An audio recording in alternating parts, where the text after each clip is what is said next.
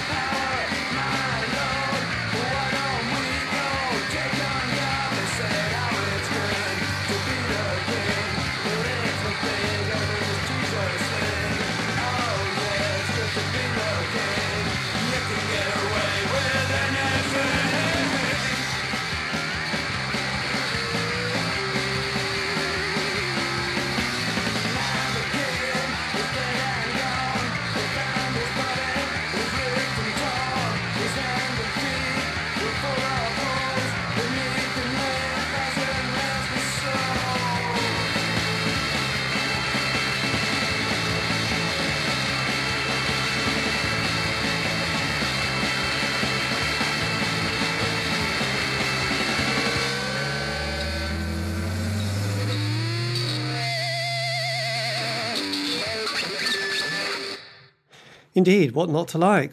I know, very excitable stuff there. That's the Janitors with their classic single, Good to Be King, um, which I went out and bought straight away after Mr. Peel played it. Anyway, just going down memory lane. This is David Eastaugh. This is the C86 show, and this week's special guest is going to be uh, the turn of uh, one time member, drummer of the Janitors, the one and the only Tim Sterling. So I'll bring you that interview, which I'll probably cut up, um, I don't know, probably in three little segments for your excitement, um, alongside the usual award worthy playlist. Um, some of the music isn't going to sound absolutely fantastically clear because um, it was a, tr- a, tricky one to um, get hold of. But anyway, I did my best, so um, don't don't knock it. And also, while while you're there, and I'm here and I'm thinking about it, if you want to contact me, you can. This is the admin bit, by the way. Um, you can do it on Facebook, Twitter. Just go to at C86 Show, and um, I, love everything that um, you give me, as long as it's positive. And also, all the shows have been podcast the last two and a half years worth from the world of indie pop, and there's a lot. So um, you can find those again, um, C86 show, and uh, that's going to be on Spotify, iTunes. Podbean, Mixcloud, there you have it. Anyway, more music, then some chat. This is going to be the Janitors again. I hope you like the Janitors. This is going to be their first single, and this is Chicken Stew, which came out on In Tape Records. Remember that. I will ask you at the end of the show, just to make sure you're paying attention. I'm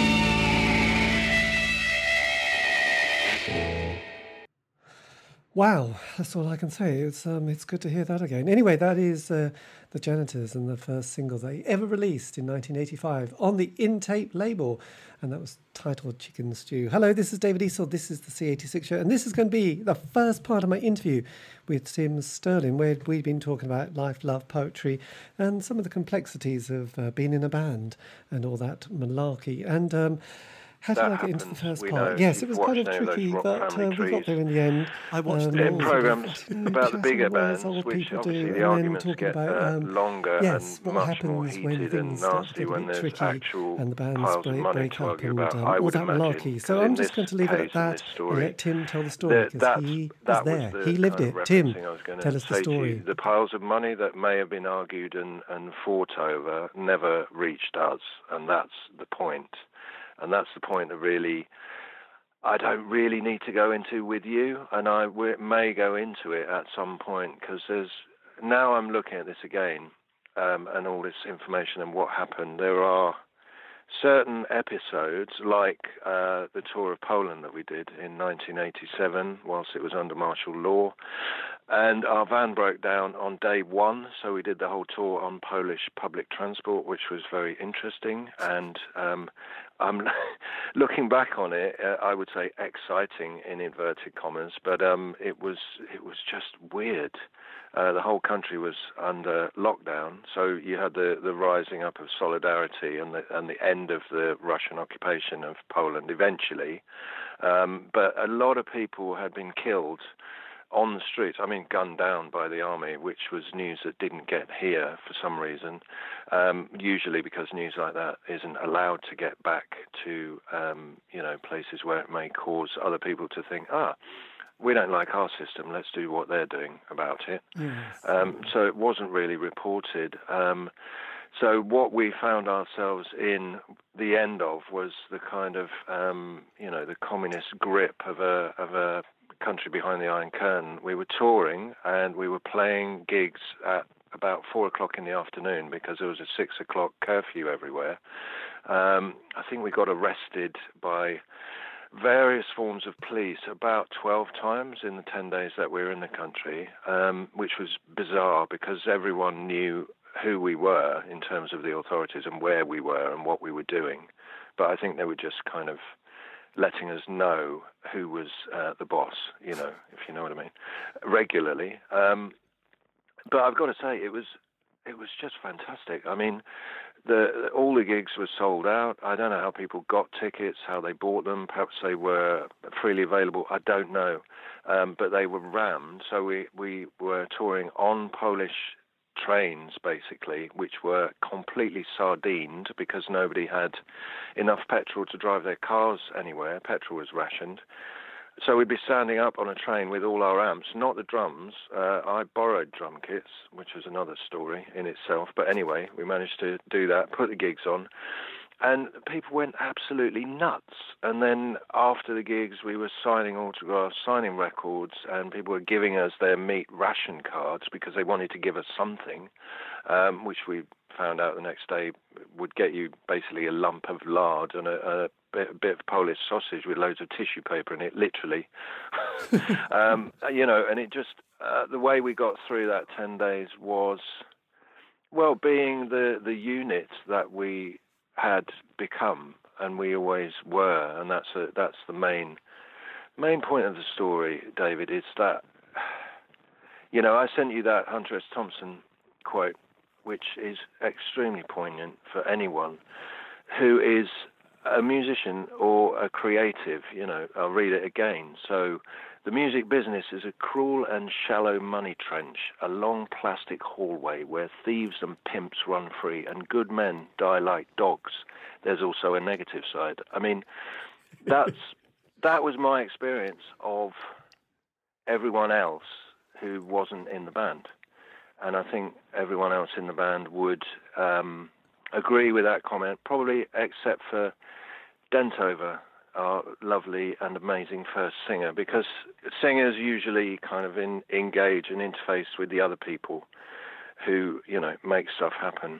Yes. Um, and you have to do that. And then what I kind of realised, not about halfway through, because I was at art college um, with Pete, the second bass player, Simon, the first bass player, who's on the cover of Chicken Stew, he he never played anything. They he was mates of Dentover and, and Hoppy, and Sally, who who was his girlfriend, who was a very old friend of uh, Dentover, and that's how he ended up on the single cover. But he didn't play a single note on the single. It was all Hoppy, uh, musically.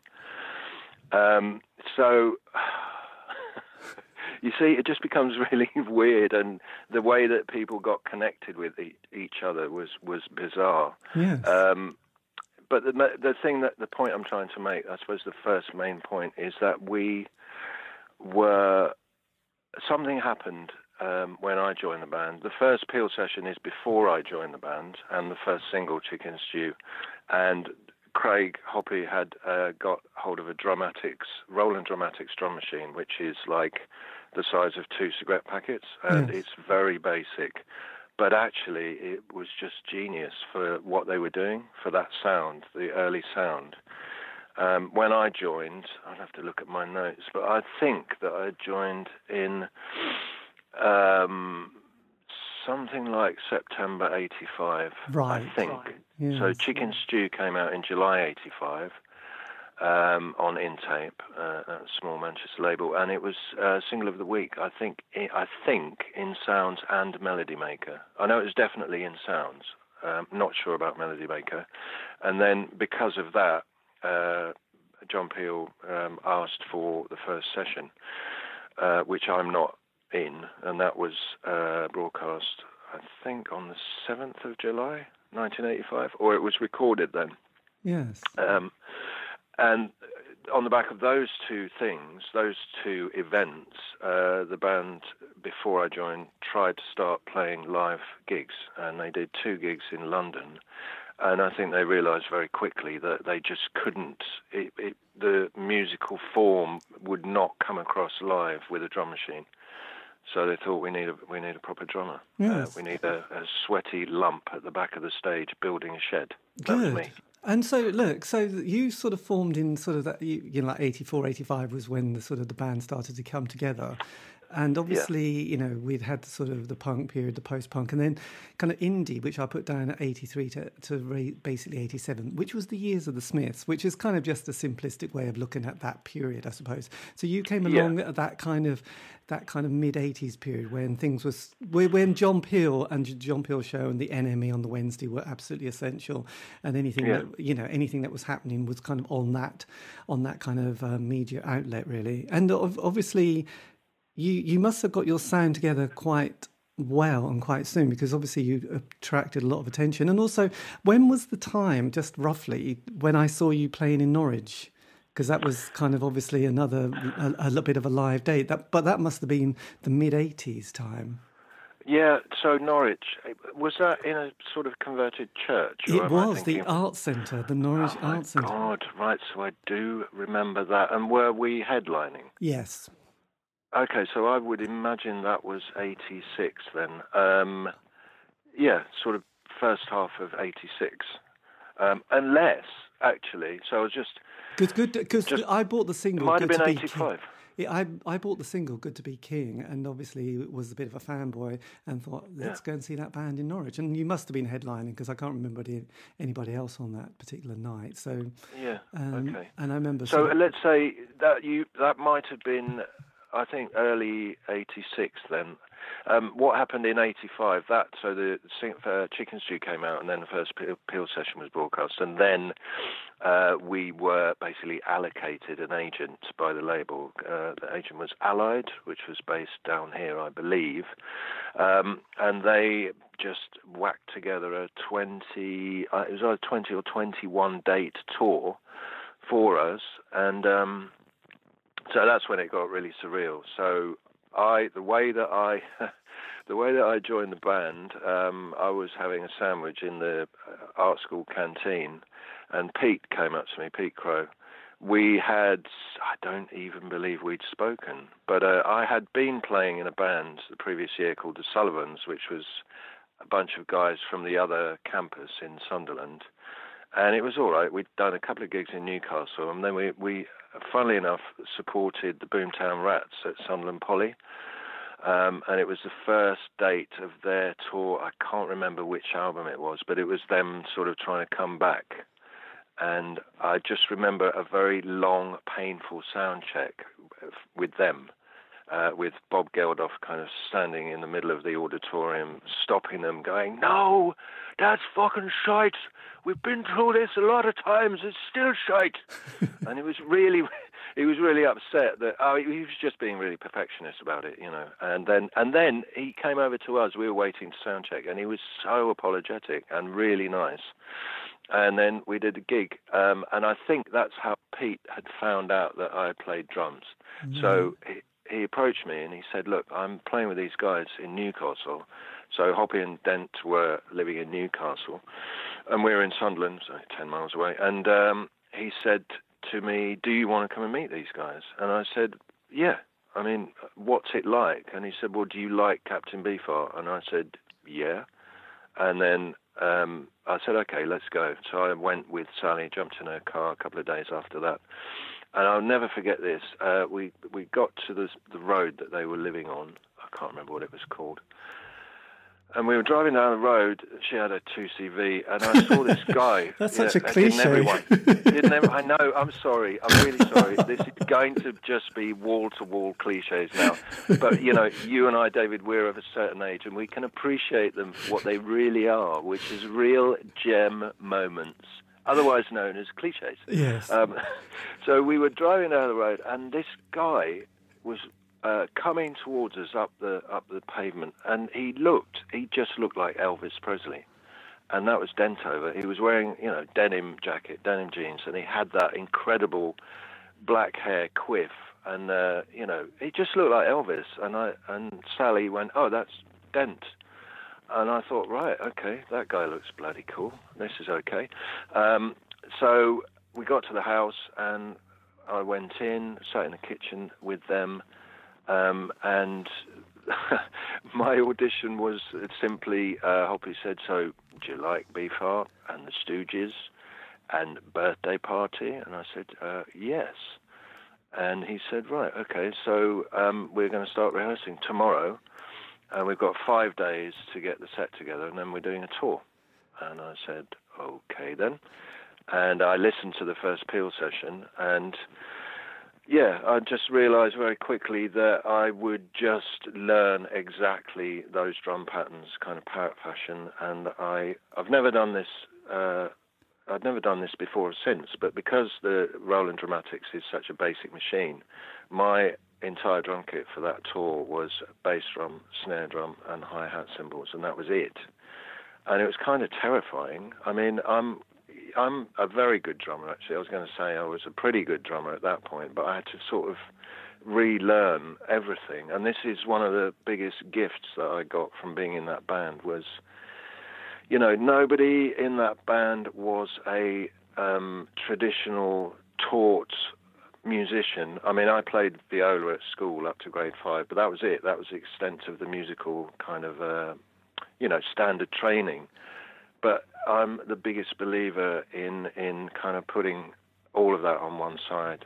Basically, you know, anything that you get drawn to do and want to do and want to excel in, you have to teach yourself. You yes. just have to teach yourself. You know, you can be taught to play an instrument, but at some point, you're going to have to walk up to the, to the precipice or the cliff, and you're just going to have to jump off and go right, sod it sod all of that. I'm just going to do what I want to do now. Obviously, you need some technique, and then you also need that that thing that I think we had, which was well talent, you know, individually, and then uh, being able to collectively just give yourself absolutely and 100% to the music without even knowing what the hell you're giving yourself to. And I know that doesn't really make sense to people who haven't experienced what I'm talking about.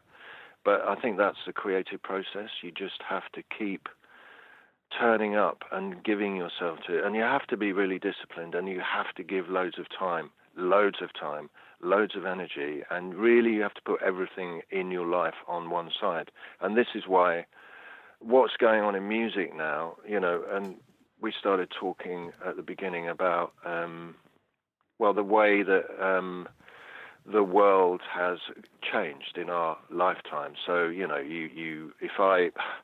I don't know. When I when I go and see somebody, a friend, and there's somebody stood next to them, and because of proximity of our telephones, I get home and that person is suggested to me as a friend on Facebook. That's pretty weird, right? Mm, yes. So all of that stuff didn't happen at, at this time in the 80s, and at this time in the 80s, people had to constructively build relationships with each other and put energy into it. And and by that I mean turn up and be there and be the friend or the partner or the drummer or the guitarist and and physically keep turning up and bringing yourself and your energy and putting it into something that may not actually go anywhere.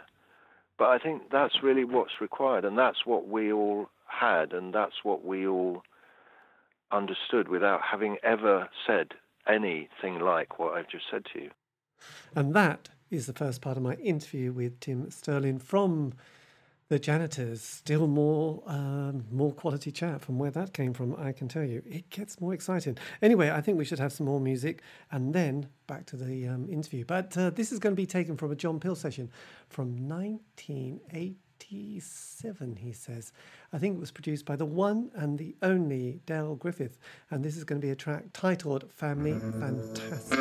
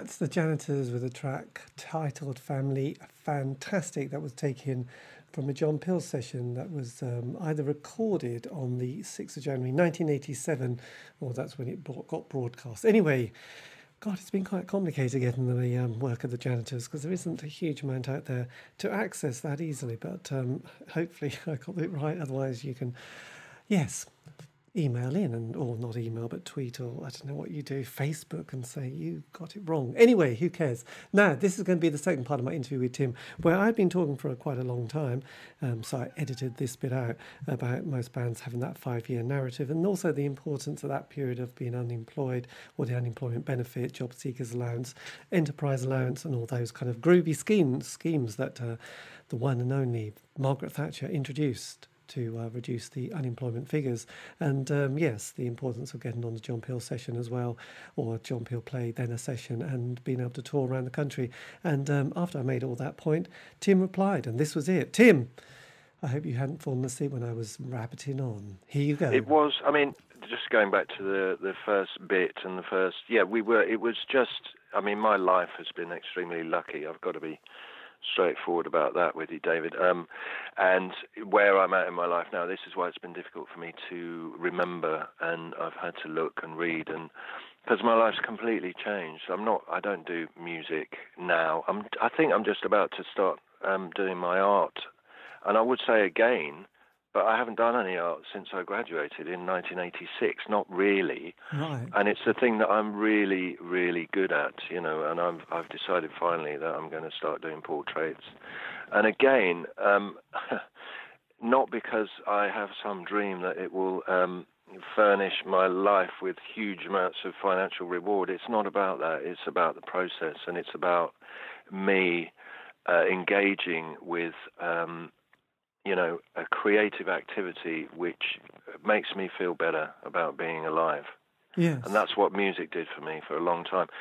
At a time in my life when it was difficult to express myself in any other way because we were so young. I mean, I, I have a, a huge amount of respect for people who know what they want to do at the age of 22 because I didn't. You know, I'm 55 now and I'm kind of just on the brink of understanding um, what I would like to do, and and then it's not so important that it has to be the be all and end all. I'm just going to have a go at it, and I'm going to put myself into it 100%, like I did with the janitors.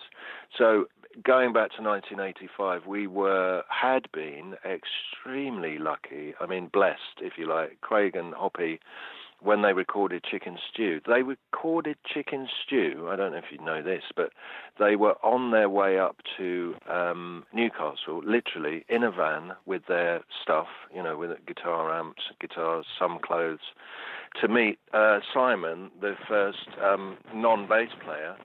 And on the way up, they stopped for one day in Manchester and recorded Chicken Stew and then the next day they got in the van and continued on up to Newcastle, and that was the single that got single of the week, which gave birth to the Peel session, which uh, gave birth to the first tour. So, and then I stepped into the frame, five days rehearsing in a, a tiny warehouse in Newcastle, and I'm sitting to you talking, sitting now, talking to you with bilateral tinnitus, right? And I think that probably started in those five days rehearsals in that tiny warehouse. I've never been in so much volume in my life before that, and um, yeah, I've got hearing aids now. I mean, I don't wear them all the time, but uh, it's just a consequence of being a drummer. Drummers always whinge, David. Have you noticed that? They just whinge. well, yes, yes. He- hear- no, no. I was just thinking about hearing because I do, you know, I'm sort of that similar age where suddenly little things. It's a bit like an old car, isn't it? Things that don't work as fun- you know as well as they, they should do. start to fail, yeah, And sometimes rumble you have, on a bit. And you, and you have to sort of slap or hit it to get it to work, or, or sort of get the on, something like You that. can't say that. This is 2019. You can't slap or hit anything, dear boy. No, this is true. But then, so your first album then was on the In Tape label, wasn't it? Which was It run was. by Marc Riley's famous. Marc Riley from The Fall and The Creepers, and a very, um, yeah, a very interesting character, very flamboyant, uh, you know, quite a big dude in Manchester at the time. Um, I remember going to his house in Didsbury, I think it was, and uh, he had three boa constrictors. That always struck me as being a, a kind of a must-have for somebody at his position in uh, indie world kind of circles, you know. Yes. um, so it was, um, yeah, it was Marc, and actually the real driving force behind the label or the behind-the-scenes stuff was a guy called Jim Khambatta, who basically, you know, Marc. I don't know what happened with um, the setup of the label, but I think that because of Marc's notoriety, um, and I think that helped. But I think it was more uh, Jim's relationship with the business. So going back to Hunter S. Thompson's quote, you know that that that quote from him applies to the people who run the business, not the musicians. That's the point about that quote. I think that's why that was quite poignant for me to remember that quote again. Yes. I've I haven't everyone that I've met who performs and plays is not like that, and then there are a few people who have been able to take control of the business side of, of what they're doing and and do that successfully. But I don't I don't believe that it's possible to do that. So this is key in terms of why the janitors didn't continue and prevail. We never had management.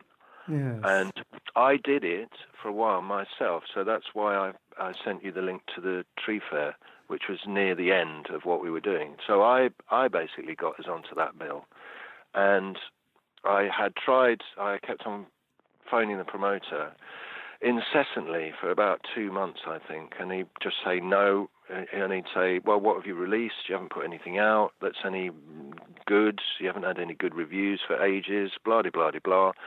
And in the end, I just I had this stroke of genius, and I phoned him up. I said, "Right, how about this then?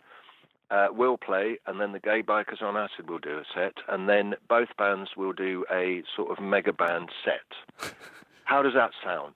And he said, "Hang on a minute, I'll just go and check." And he came back and he said, "Well, how much are we paying for that then?"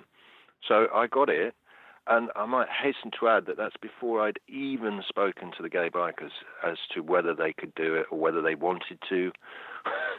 so thankfully they were available, and and we did it. And um, yeah, so that was one of the sort of toes dipped into management things that I did, and the other the other thing was when Dentover left. Um, if you look at the, it's on the Wikipedia thing. Um, so he'd gone because well, he basically became an adult before we did, and he thought, okay, I don't want to do this anymore. I want to get married and do grown up things. Um, so he went, and I uh, had a friend, um, Paul Touche, who's, who's from Tucson, Arizona, an absolutely insane bloke. And I said to him, Do you want to sing in the band? And he said, Yeah, okay, that sounds kind of cool. And um, he, sp- he speaks really fluent Spanish. So, in order to generate some sort of interest in that, I phoned up the NME and I said, Look, Janitors has got a new singer. And they said, yeah, so what? And I said, well, it's this guy, Bobo Nando. He's a mariachi singer from Mexico. And they're like, okay, that's pretty weird. Uh, can we have an interview? So we arranged an interview, and, and Paul went with his friend Jean, who pretended to translate for Paul. because, I mean, Paul's, Paul's American, basically, but that worked well, and we got a kind of a four paragraph thing in the NME. Um, obviously, it didn't go anywhere, but and then I kind of realized that um, management and creating interest is about doing that, really. Lying and doing it well and creating, you know, I mean, this happens all the time now because we're living in the age of fake news. And Yes.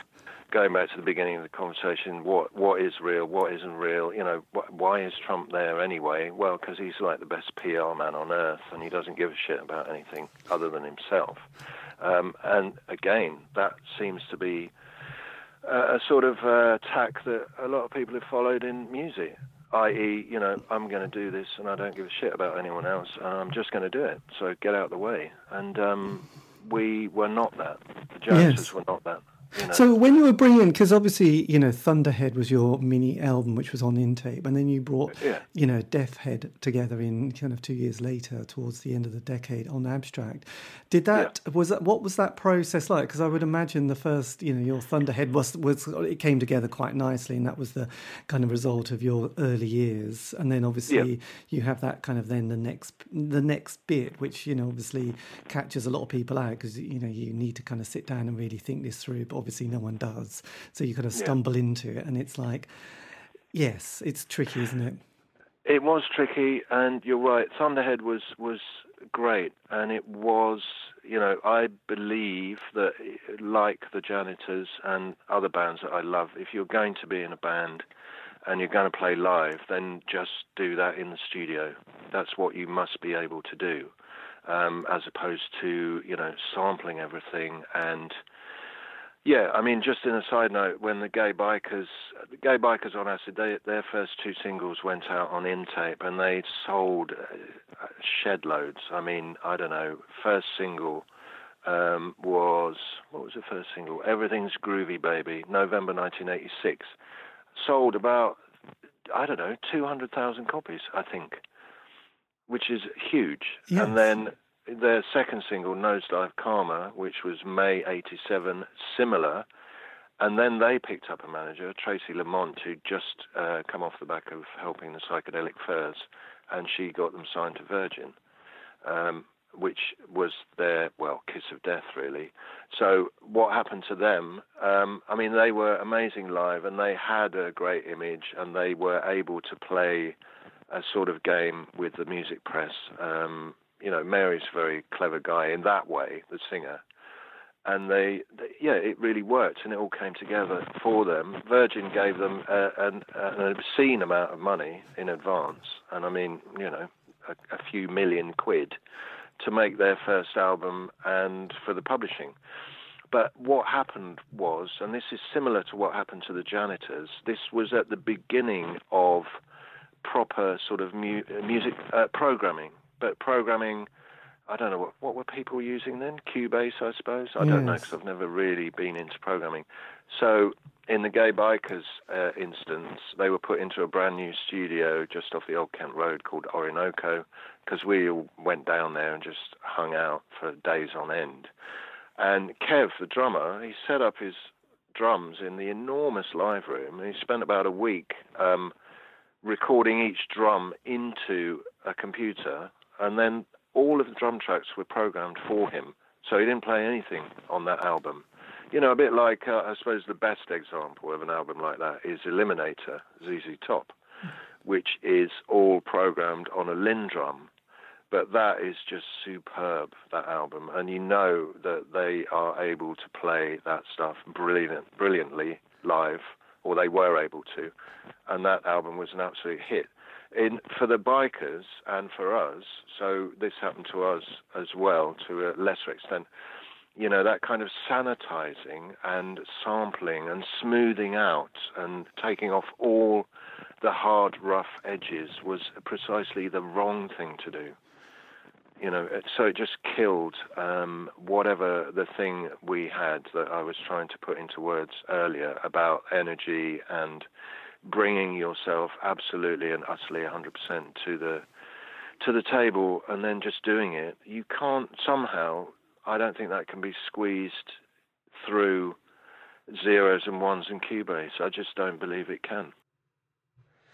And um, I'm not going to argue with that last point because I had no idea. I'm not a technical person. But anyway, that's the second part of my interview with Tim Sterling from The Janitors, talking about the creative process and all that other groovy stuff. Anyway, still more of that interview to come.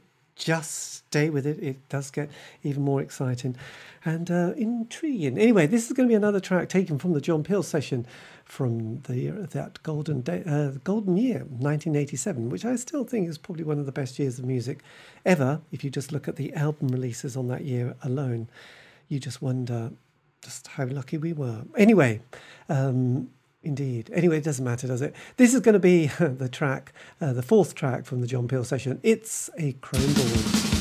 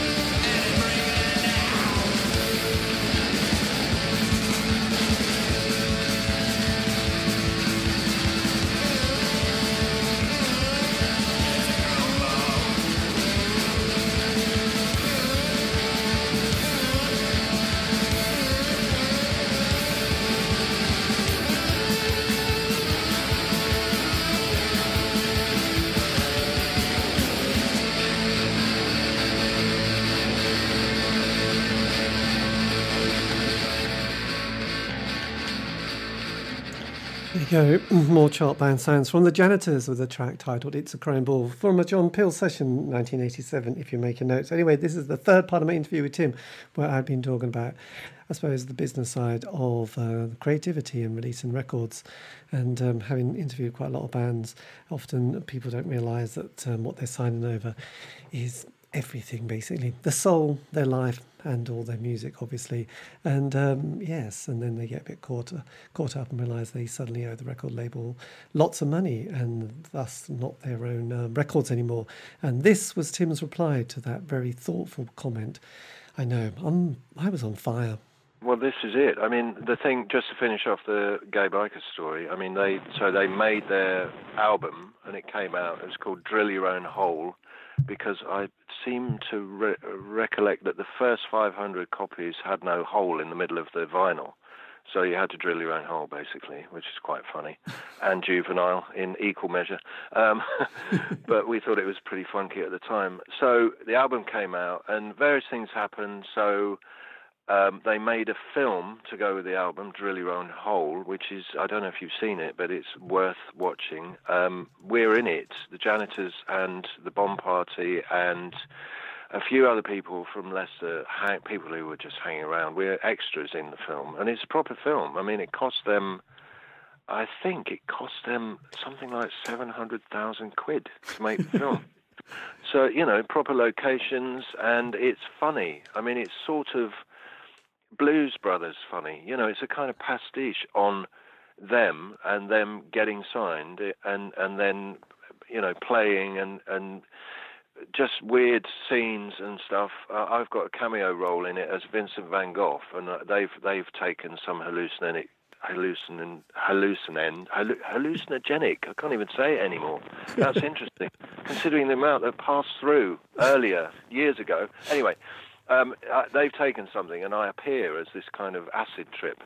Um, so that was interesting and a whole lot of fun to be around. Um, the album came out, and I think it peaked at 72 or something like that in the chart, and then they were dropped almost immediately by the label. And Virgin said, Right, that's it, you can't perform any of this stuff, and you can't even use your name. So they changed their name to lesbian dope heads on mopeds, and and uh, put their own studio together in Waterloo, and went on and made another eight albums, I think, under lesbian dope heads on mopeds. Um, and then Mary um, eventually became one of the singers in Apollo 440, which was really cool for him. Um, the others, I'm not sure what they're doing now. Um, yes. Kev, Kev, the drummer, he formed a band with Jeff from the Janitors after we stop doing stuff. But yeah, going back to the second album problem, it is. You're right. It's a. It can be a massive. Well, a lot of bands can die then when they've had an amazing first album. Yes. And we had a pretty good first album, but again, with with no fifth member, and by that I mean the manager who is not in uh, Hunter S. Thompson's quote. He's in the band, or he or she the perfect manager is the fifth band member because they understand what you're doing. They their only um, kind of um, their sole purpose is to look after what you're doing as musicians. So there are some really great managers out there. Well, I, I, was just thinking of that guy from um, Peter Grant. That's the man, isn't it? He was the Led Zeppelin heavy dude who was going. He loved his band, didn't yeah. he? And he yeah. and they were his brothers, and he was going to kill people if they got in his way or try to rip yeah. them off. But he was incredible. But he was that man. He was that. He person. was that man. Yeah, you need that. You have to have, and that whoever that man is, it wasn't me. You know, I've given you those couple of examples of me kind of trying to do that and be in the band, and you just can't. It's too much, I think. Yes. And I think if you look back through the history of well, all art, you know, um, it, Picasso, for want of a better um, kind of uh, example, there's no way that he managed anything other than being, you know, an absolutely amazing artist. And then he attracted people to do that other stuff for him. And yes, they get paid, but you know, or Lucian Freud, whose story is well amazing. I don't know if you know anything about Lucian Freud, but my favourite Lucian Freud story is when he was picked up by a New York gallery, um, you know, to sell his paintings, and that's like millions of quid basically um, for them to handle and sell the work. Uh, the the New York guy phones the London guy and he says, uh, "Okay, fine. You know, we're we're happy to take Mr. Freud now. Uh, can we take some paintings soon?" And the English guy says, "Yeah, sure, no problem. But you would just need to settle Mr. Freud's gambling debt first. And the guy's like, "Okay, no problem. How much is that? Three million pounds." So you know, Lucian Freud had a, an enormous gambling thing going on. Um, which I think is uh, well terrifying and amazing in equal measure. Again, you know, yes. Just, well, I, I sort you, of when you were saying that story about the manager, it did remind me of the Smiths and Johnny Marr and him having to sort of deal with all this kind of stuff and, and you know found himself having to sort of booking vans and, and hiring yeah. stuff and thinking actually I just want to make music and then have a bit of a break but you know it's sort of after yeah. that five the five year period and and then it snapped for him so when you lost your lead singer and you know Andrew Denton did that was that Dentover. kind of, yeah. Dentover. Was that a, a, a, kind of a bit of a moment in the band that you felt that's tricky, or was it? Um, Yes, on the one hand, and uh, if you want to know where the band was at, okay, there's just a couple of things on YouTube from the Janitors. So uh, the Peel sessions are up there, which uh, some, uh, I would imagine, um, devoted fans have put up there over the years. So thanks very much for doing that, whoever you are. It's appreciated. Only because I can listen to stuff that I don't have copies of anymore. Yes. Um, but we've got a one promo that was made for the, uh, the second album for Abstract called Halfway to a Happening, um, which was shot reasonably professionally. And in that video, so um, Dentover, the singer, he basically took sole control of the you know the script and the ideas and the whole um, sway of what was going to happen in the video. And if you watch that, then you'll understand how separate we had become from him, if you like. So it's quite funny because in in that video we all get sort of tortured in the way that he wanted to torture us, and he and he's just like walking through the video wearing a fantastic tuxedo, looking like some weird magician, and we we well I get hauled up a tree with angel, real feather angel's wings on my back. So maybe that's not too bad if that's what he thought of me. Um, Hoppy, the guitarist, he comes out of a he's been buried alive and he comes out of a grave playing the guitar solo and Jeff the bass player gets roasted on a fire so um but we were so far away from him the three of us um at the time that we just kind of we didn't even know what was happening. We just said, yeah, okay, fine, we're doing a video. Yeah, yeah, we'll turn up. Yeah, that's fine. Where's it going to be? Oh, in the Garden of the Squat in Highgate. Yeah, no problem, fine. So watch it afterwards, I and, will. and you'll you'll see what's happening. But yeah, as I said earlier, Dentover is. I mean, he. Yeah, he was always. Uh, he was just weird when we were putting stuff together. I can remember rehearsing in a punk rehearsal place in Sunderland called the Bunker, and the three of us, uh, initially Pete, but it was Jeff. When Jeff joined, so Pete left. Um, well, he just had enough um, of our shenanigans. I'll put it like that. I mean, I could say chemical shenanigans, but I won't say that because this is for broadcast. Yes. So I didn't say that. But if you want to leave it in, that's fine because you know what I mean, and lots of people know what I mean. Um, that was that's what happened. That was the fracture. I think was that the three of us going off on this weird journey, and Pete didn't want to be part of that, and then Denton Dentover didn't really want to be part of it either. But you know, again, going back to the I'm going to bring myself 100% to the table and create something, you know, I've got to be honest that a lot of the best music of all time is created by people who are under the influence of something other than by that I mean other than just the hand of God and their own creative talents. I mean, you know, under the influence of something a drug or a substance of choice, you know, and you mentioned Led Zeppelin. Well, famously, not all of Led Zeppelin, but most of Led Zeppelin had been through that particular problem. Yes. Um, so when Dentover left, I think we were kind of already over it. However, that's not strictly true. So that kind of connection and that sort of it's like a four-way marriage between four men. I mean, let's have it right because when it, when stuff's really happening and you're doing touring and writing stuff and recording, nobody gets a look in. You know, family, girlfriends, nobody, friends. It's just you guys, and and you know that, and you you have you signed the deal without saying anything. I, I was, it's almost impossible to get this over.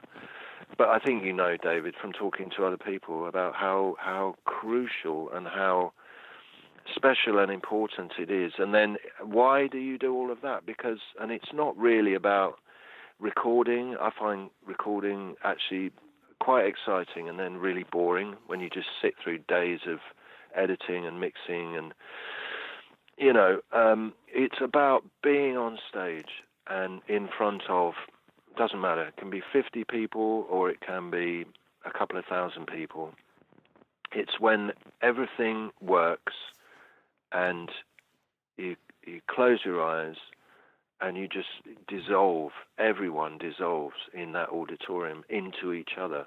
But there's four of you on stage and there's a thousand people out there and you are creating the dissolving moment and it's amazing. There's nothing like it. And i think we had a few great great gigs like that. I remember one gig at ulu the university of london union we supported the three johns who were as you are probably aware they were pretty banging at the time i guess Yes. that was 80 that would be 86 and we'd had um, a great live review, I think, in the music papers uh, the previous week. So we were supporting. We went on stage. I mean, that venue holds about a thousand people, and you could tell from being in the bar that it was sold out. So we started playing, and there was about five people in the auditorium, and I thought, oh, sod this. And I kind of just looked down at my snare drum for the rest of the first song, looked up, and it was completely rammed, full. Everyone was in there, and at that point, it's probably still the same. You know, support bands, people don't bother; they just stay in the bar. You know, they mm. just can't can't be bothered. But we absolutely filled. Everyone was there, and they loved it, and they tore the place down. And that is Tim Sterling talking about life with the janitors. I think before we have any more of that interview, we should play some more music to keep the party rolling. This is going to be uh, the title track of their first album, which is Thunderhead. And you get the gist. Anyway, have no idea. I'm just babbling now. Take it away.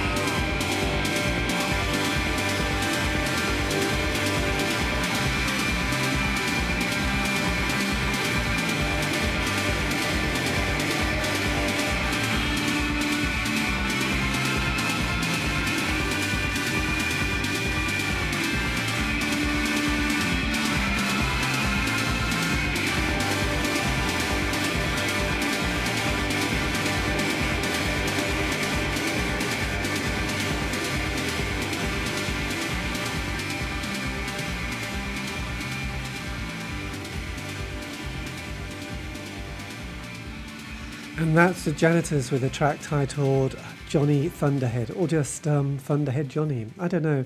I don't think that was actually from the album. I think that was from the John Peel show. That was recorded on the 17th of July, 1985.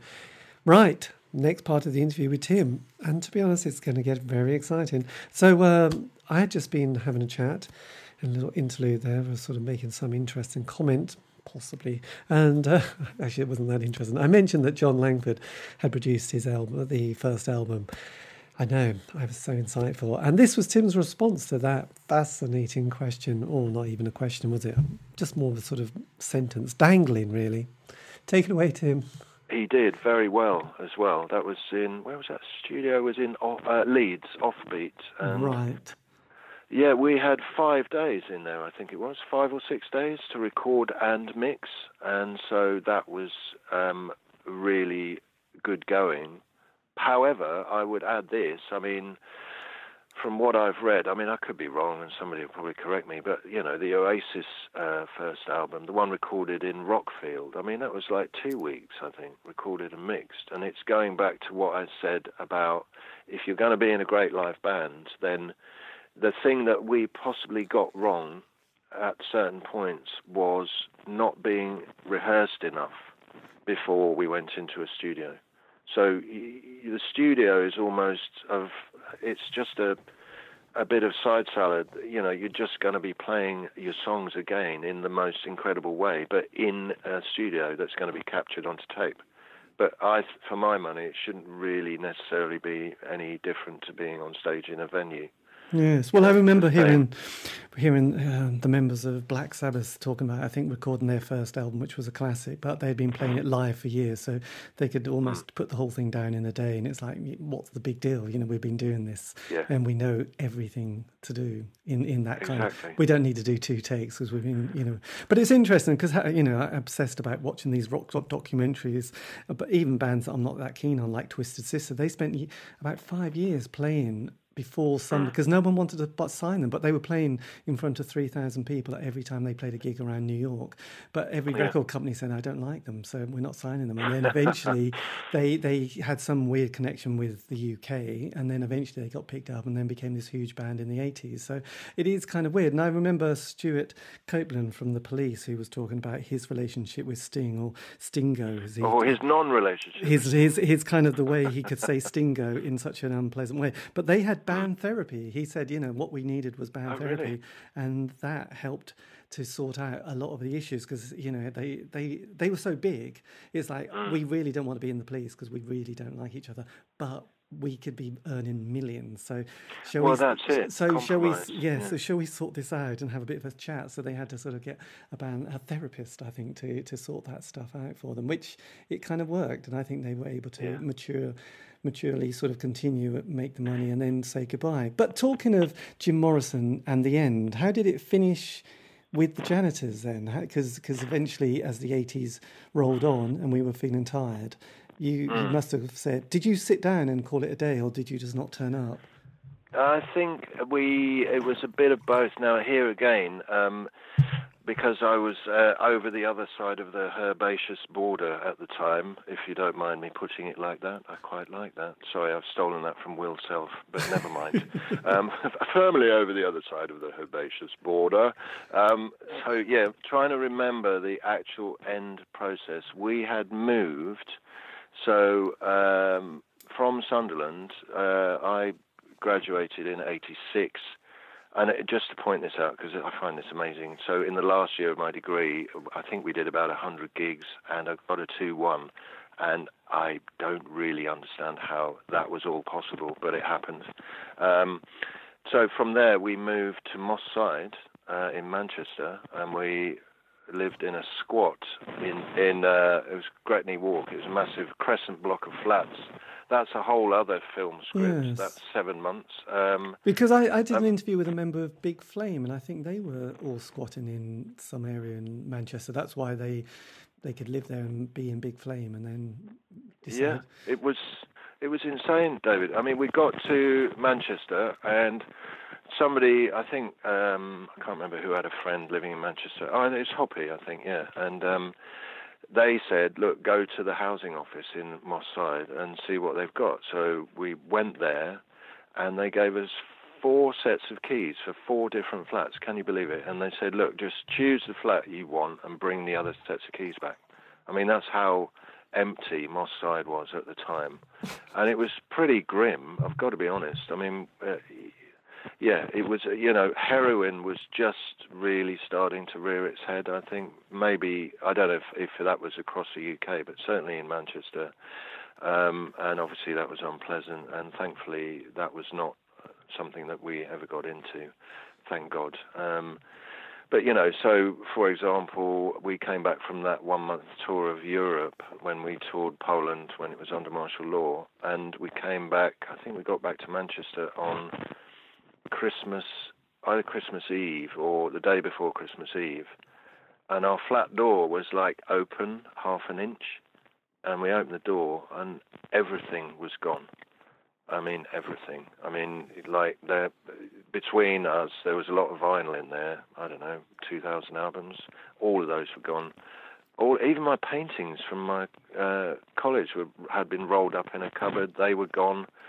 Yeah, so that was that's you know that's kind of inner city heroin activity. It's what Yes. people have to do to keep their habits going, and it's just just the way it is.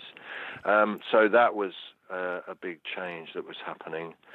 You know, I think the whole I don't know. One of the biggest things that's striking me about this conversation is what happened then to us, the janitors. That something was happening at that time, and then what the the music journalists, people like James Brown, who was at the NME then, you probably remember, he was editor of the NME. He constructed Grebo, which was the Gaye Bykers on Acid, Pop Will Eat Itself, um, Crazyhead from Leicester. We knew all these guys, and that that sort of made the next uh, batch of who to watch and what's happening, and these are the bands, not you know the janitors and the bomb party and the bands before. And maybe we were just uh, kind of operating in a period where there were a lot of bands who appeared to be quite sort of amateur in a way because they didn't have management and they were doing it themselves. What we what we did have was a label, and we thank God they were releasing stuff, and we were known about. But that whole behind the scenes stuff that Hunter S. Thompson has uh, mentioned so perfectly well, but nobody was interested in that, and maybe that had a bit to do with what was going on politically. You know, you the background was Thatcher the miners' strike. We played a few miners' benefit gigs. I remember doing those. Um, I don't remember where they were, but that felt quite good that we were doing something. And there was the poll tax coming as well. Poll tax, oh my God, which we're still well paying, right? You've got a council tax bill, haven't you? Yes. whatever they roll out, whatever the English, God bless them, try to protest about and, and with, we just seem to fail. My wife's French, and um, I don't care what anyone says about the French. They have something to be eternally happy about, which was their revolution, you know. Um, whether the English will be pushed to that point, I doubt it. No. Not now. It could have happened then, though. This is the other, the other point, which because you're we're of a similar Yes, age, aren't we? and we and the whole anti-poll tax league, we were there, weren't we? Yeah, so yeah, that, that was it- it. it yeah. So, but one thing that did sort of happen, which is kind of what came out of um, these interviews, has been that there was the kind of indie pop scene, and then obviously people liked movements, and um, and then sort of that '87 period, and, and obviously that was when the Smiths were finishing. There was the sort of dance scene that started, and obviously for most people that was like, oh, brilliant, we've got dance, you know. So we've got the Yeah. Stone Roses, Happy Mondays, Soup Dragons, lots of ecstasy. So so in a way, all those other bands who'd been making you know, guitar jingly bass pop were just kind of, and, and the Hüsker Düs and the Three Johns types. I mean, I suppose you got, got grunge as well that was coming around the corner quite quickly. Yeah. But but then there was that scene, and there were a few bands because there were people like Lush, and there was also Carter the Unstoppable Sex Machine that were coming along who didn't sort of fit in any of those. But then you had those few years, and then you had Brit, Brit pop in about 93, 94 time, Yeah. didn't you? So in a way, I can see a lot of those bands were just thinking, because I'd sort of interviewed people like the Mighty Lemon Drops and also the Primitives, and it was like, well, so why did you finish? You know, a question. It's like, well, actually, no one wanted to know us anymore. We'd we'd sort of, you know, we couldn't get any publicity, and no one wanted to talk to us, and Yeah. I was a bit boggled because it's like, but you were huge once, you know, not, you know, you must have been huge a couple of years ago, 18 months ago.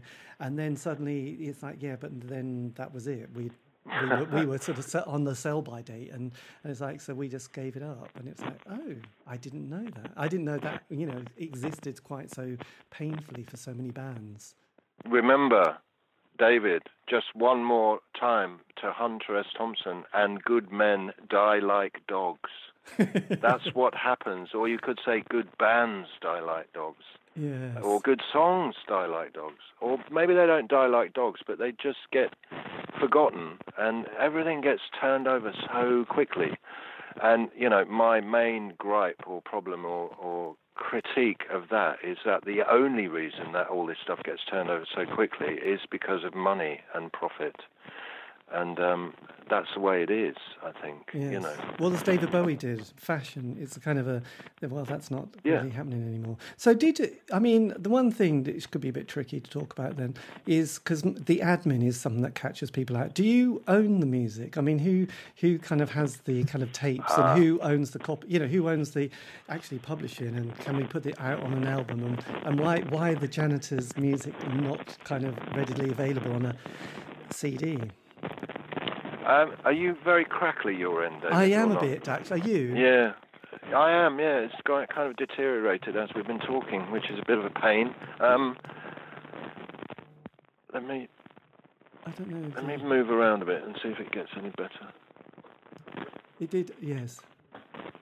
No, I don't think it's going to. Oh, I could go upstairs. I mean, um, so sorry. Yeah, so that's the that would be the rub of the whole conversation, and that's what I was messaging you about. So, the janitors' songs are owned by, as far as I know, um, a publishing company called Screaming Red Music, which is owned by two guys, one of whom is Jon Langford. Interestingly. Um, that, so we signed away the uh, songs on the first album, Thunderhead, to that publishing company at the end of the week of recording it in uh, Leeds with John. And I, you know, I look back on that uh, afternoon and I just think, God, that was so well constructed by the pair of them. This guy, Rob, turned up at the studio. John introduced him. He said, "Oh yeah, this is Rob. He's, he runs a publishing company. Uh, you need publishing, you know, because this is going to be commercially released." And I, I hasten to add that we knew nothing, you know, going back to the "Are you in it to be um, in business or are you in it to make music?" Well, we were just making music, and we were really young and excited about being in a, a studio and making an album. So he said, "Look, I'm going to take you across the road, and you just need to fill out some forms." Um, you know, list the song titles and who's written them, and we we split everything equally, uh, which was a good thing, I believe. We filled out the forms, and he just looked at us and he said, uh, he smiled and he said, "Oh, to make it legally binding, we need to, I need to have given you some money for the publishing. So how about if I give you a penny?" By this time, I think we'd had about five pints that he'd bought for us, so you could consider that part of the advance, I suppose. Um, yeah, really. And so we gave the publishing away on, on Thunderhead for a penny. And I tried to get to the bottom of uh, how many copies in tape shifted. It was a lot. It was um, not as much as the Gaye Bykers, but I think it was probably over 30,000 copies, something, maybe more, at six pounds, six pounds a hit. So somebody was receiving quite a lot of money for the sale of that album, but unfortunately not us, not a penny of it, you know. That is so. So that's the part that you might, I don't know if you want to include that or, you know, and uh, over the years I've thought about that, David, and it's made me very angry. I've got to be honest, because we were so skint at the time, you know, going back to the how do you create the space to be able to dedicate your whole life to doing the music? Well, you, it's very, very hard. Yes. And, and you need help. And that kind of help, if we'd had a straight up label, you know, because obviously John was appointed by Intape to do the production work, and he produced pretty much all of the Intape releases at that time. So I don't know what other deals and pots of money were being made by them, but they were being made, have no doubt about it um, that if they'd been able to, you know, give some of that money back, then who knows what may have uh, happened in a good way, you know, to some of those bands. Maybe they would have prevailed or continued or, you know, or ideal for Intape, they might have been swallowed up by bigger labels who would have done a licensing deal with Intape, which would have been more money for Intape.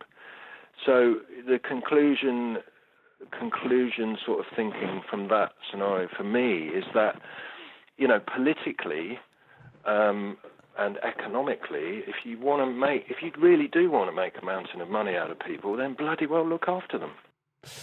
Yes, that's true. You can't argue with that. I don't think you can. Anyway, that's the third part of my interview with Tim Sterling. Um, I've got one little bit more to that to go, but I think we're going to have some more music. It's another John Peel session. Um, well, it's the same one. It's 1987, and this is Booga Dang Thing he says. I hope I said that right. Anyway, it does rock. Even though Tim said he didn't particularly like the rest of the, um, he only liked the uh, track called Family Fantastic and didn't think much of the others. But I thought they were okay. So there you go. But what do I know?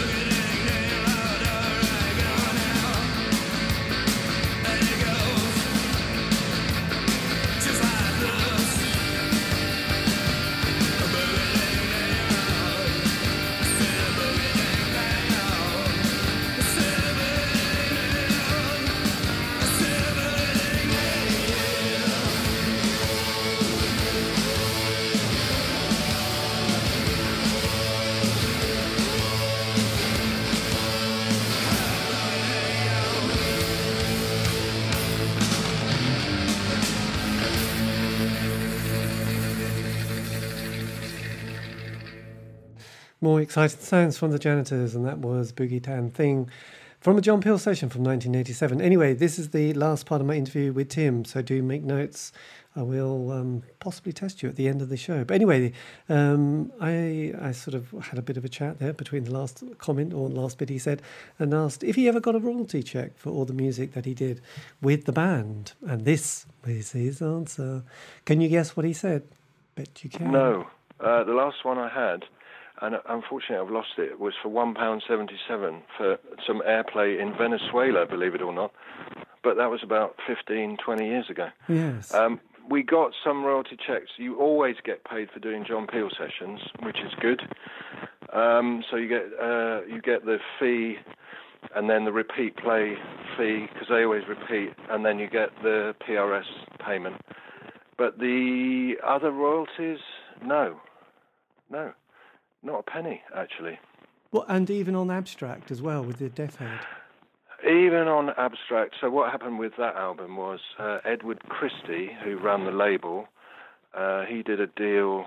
We met an American guy, so he'd done a licensing deal with this label. I don't even know what they were called.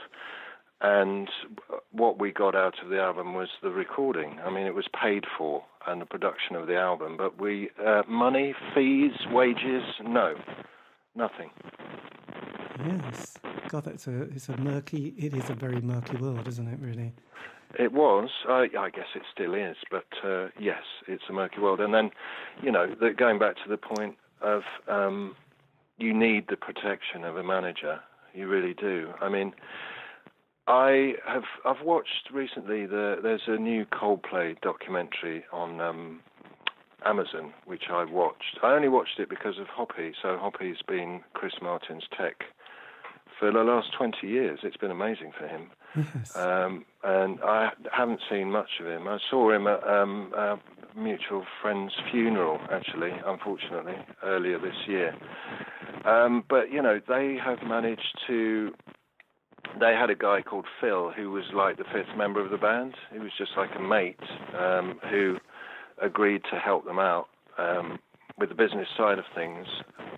And he's still doing that. He had a break, and they got a proper, like, massive American management uh, team. Uh, I don't know, two albums ago, and Phil had gone to have a break in Australia, but now he's back, and he has done all of that filtering out for them you know, they're kind of interfacing with the rest of the world and, and making sure that they're just able to do what they do best, which is just make music. It doesn't matter what you think about Coldplay. Personally, I yeah, I mean they're. I, I do think they're a great band, but is, is it my cup of tea? Not necessarily. Not all of it. You no. know. I suppose. I mean, I suppose actually, I haven't done all these interviews. I, I sort of have an amazing respect now for people like U2 and and the, the fact yeah. that they managed to say navigate all that and yes whatever you know you think of the the characters and the music it's a bit like but you survived and you've and you you know a bit like one of those bands who just said no we're not going to get done over and end up sort of feeling irritated you'll be irritated by us more than the other way around which is good yeah. you know I think well that's good but then you went on to play with My Bloody Valentine and the Mekons didn't you yeah, except that Wikipedia entry is completely incorrect. Oh. The My Bloody Valentine one. I would say, oh damn, really? Can I? Would I have? Please. I did have. Uh, okay, so a little bit of information about them. So, my lovely wife Natalie is was best friends with Bilinda for a long time, and um, her Bilinda's son Toby um, is the same age as Merrick, my stepson and we looked after Toby a lot when they got signed and they were touring all the time. Um, the only sort of, I was Kevin's roadie for a few gigs in Ireland. I had that experience, but no, I didn't play in the band, and I'm not sure. I mean, Wikipedia is a bit of a weird thing, isn't it? People just put entries on, um, and I don't know where that came from. The Mekons, yes, so it's Mekons drummer for between 1993 and 96 yes. which was good. Uh, I went to America with them on a long tour, and then went round Europe with them once. I didn't do any recording with them, um, but it was a bit weird. I'll be honest, um, David. You know, so John is obviously one of the Mekons, and um, I did audition with them.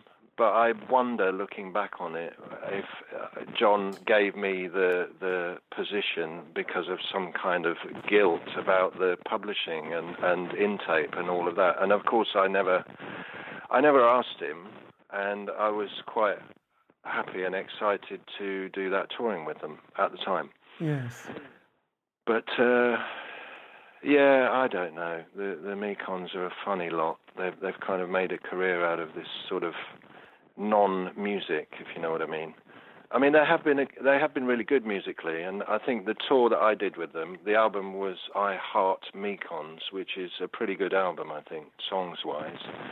And they've produced a hell of a lot of stuff over the years, but I don't know if I really is that really my cup of tea. No, actually, not now.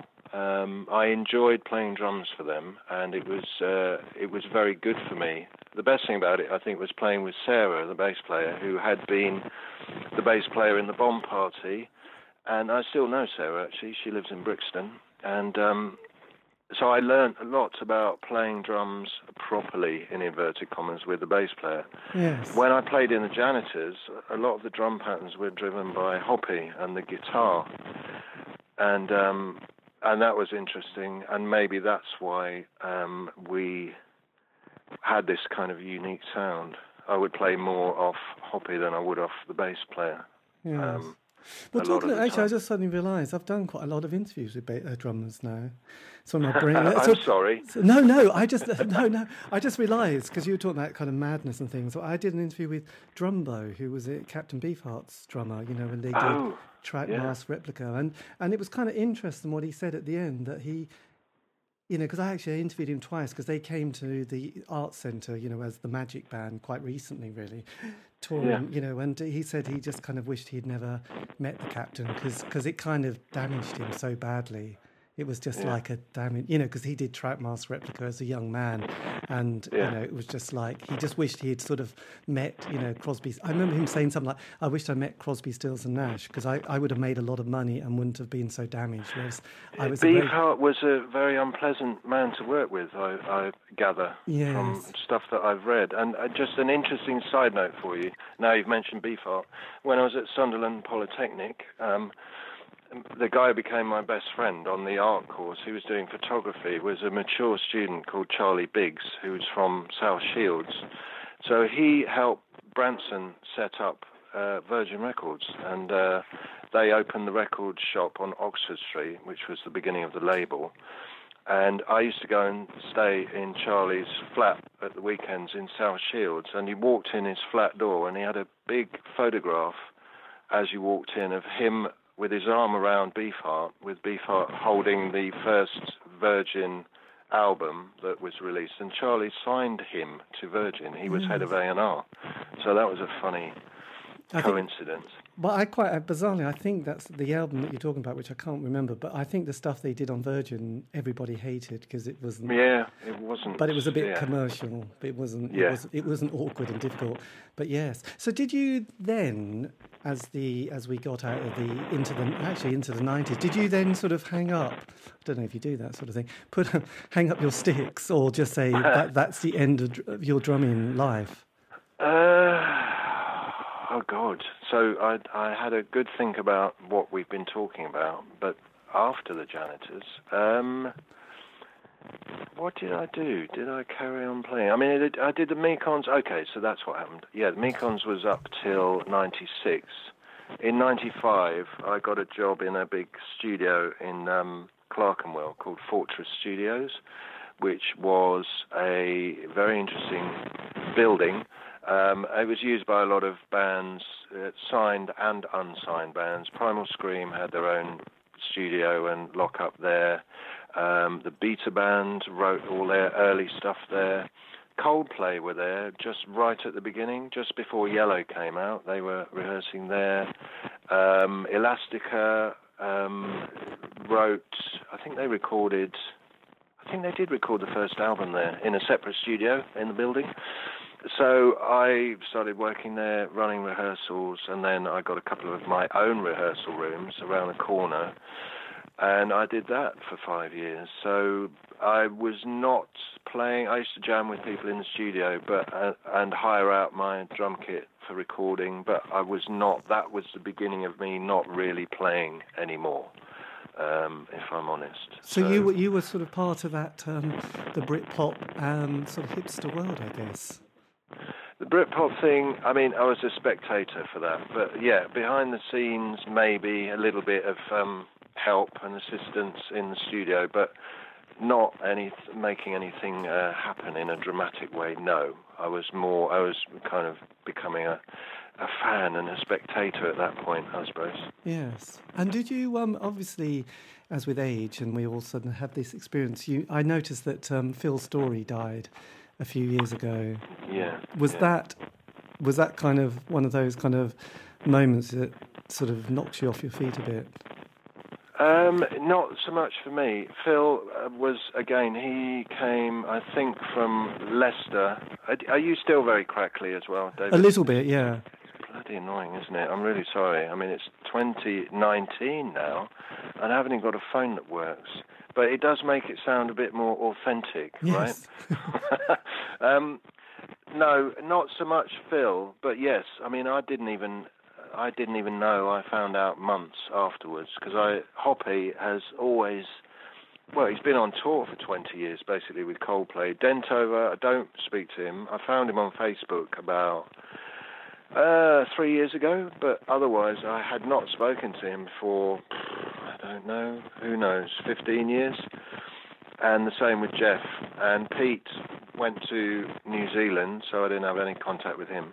Um, the guy the death that really shocked us all was um, Chris Ridge, who died this year of a brain tumor. So he, when the band started gigging properly in Sunderland, uh, no, sorry, in when we'd moved down to Manchester, we'd met him and he became our driver. And so that was his first kind of roading job. But he ended up working for, well, he was Primal Scream's guitar tech and he did Jamiroquai and uh, you know all kinds of bands, and was constantly in work. And he died very quickly and very suddenly, unfortunately. Um, so that I really felt that, and also our first driver, actually, I'd forgotten to mention this, Larry. He was driving us um, in Sunderland when we were in Sunderland. He was a friend of uh, Dentover's, and he'd had terrible drug problems over the years. He was older than us, and uh, eventually, after the band had moved off, uh, he disappeared. But he ended up hanging himself rather sadly. Um, I don't know. I don't know what year that was because it's all a bit of a haze. But um, yes. um, yeah, there's been a few deaths attached to us, and um, yeah, always very, very sad, tragic. Yes, you know.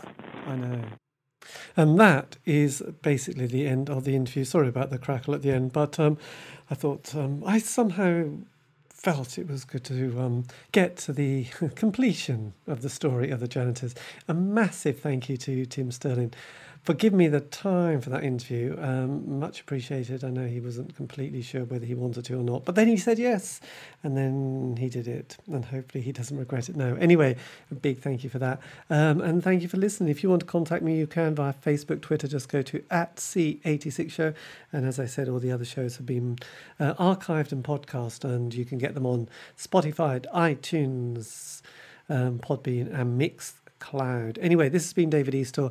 I'll leave you with another track from the Janitors. I do believe this is also from a John Peel session taken from that great year that was 1987. Um, I now have no idea what the song's called. Oh, I do. I think it's called Gostakali. Gostakali.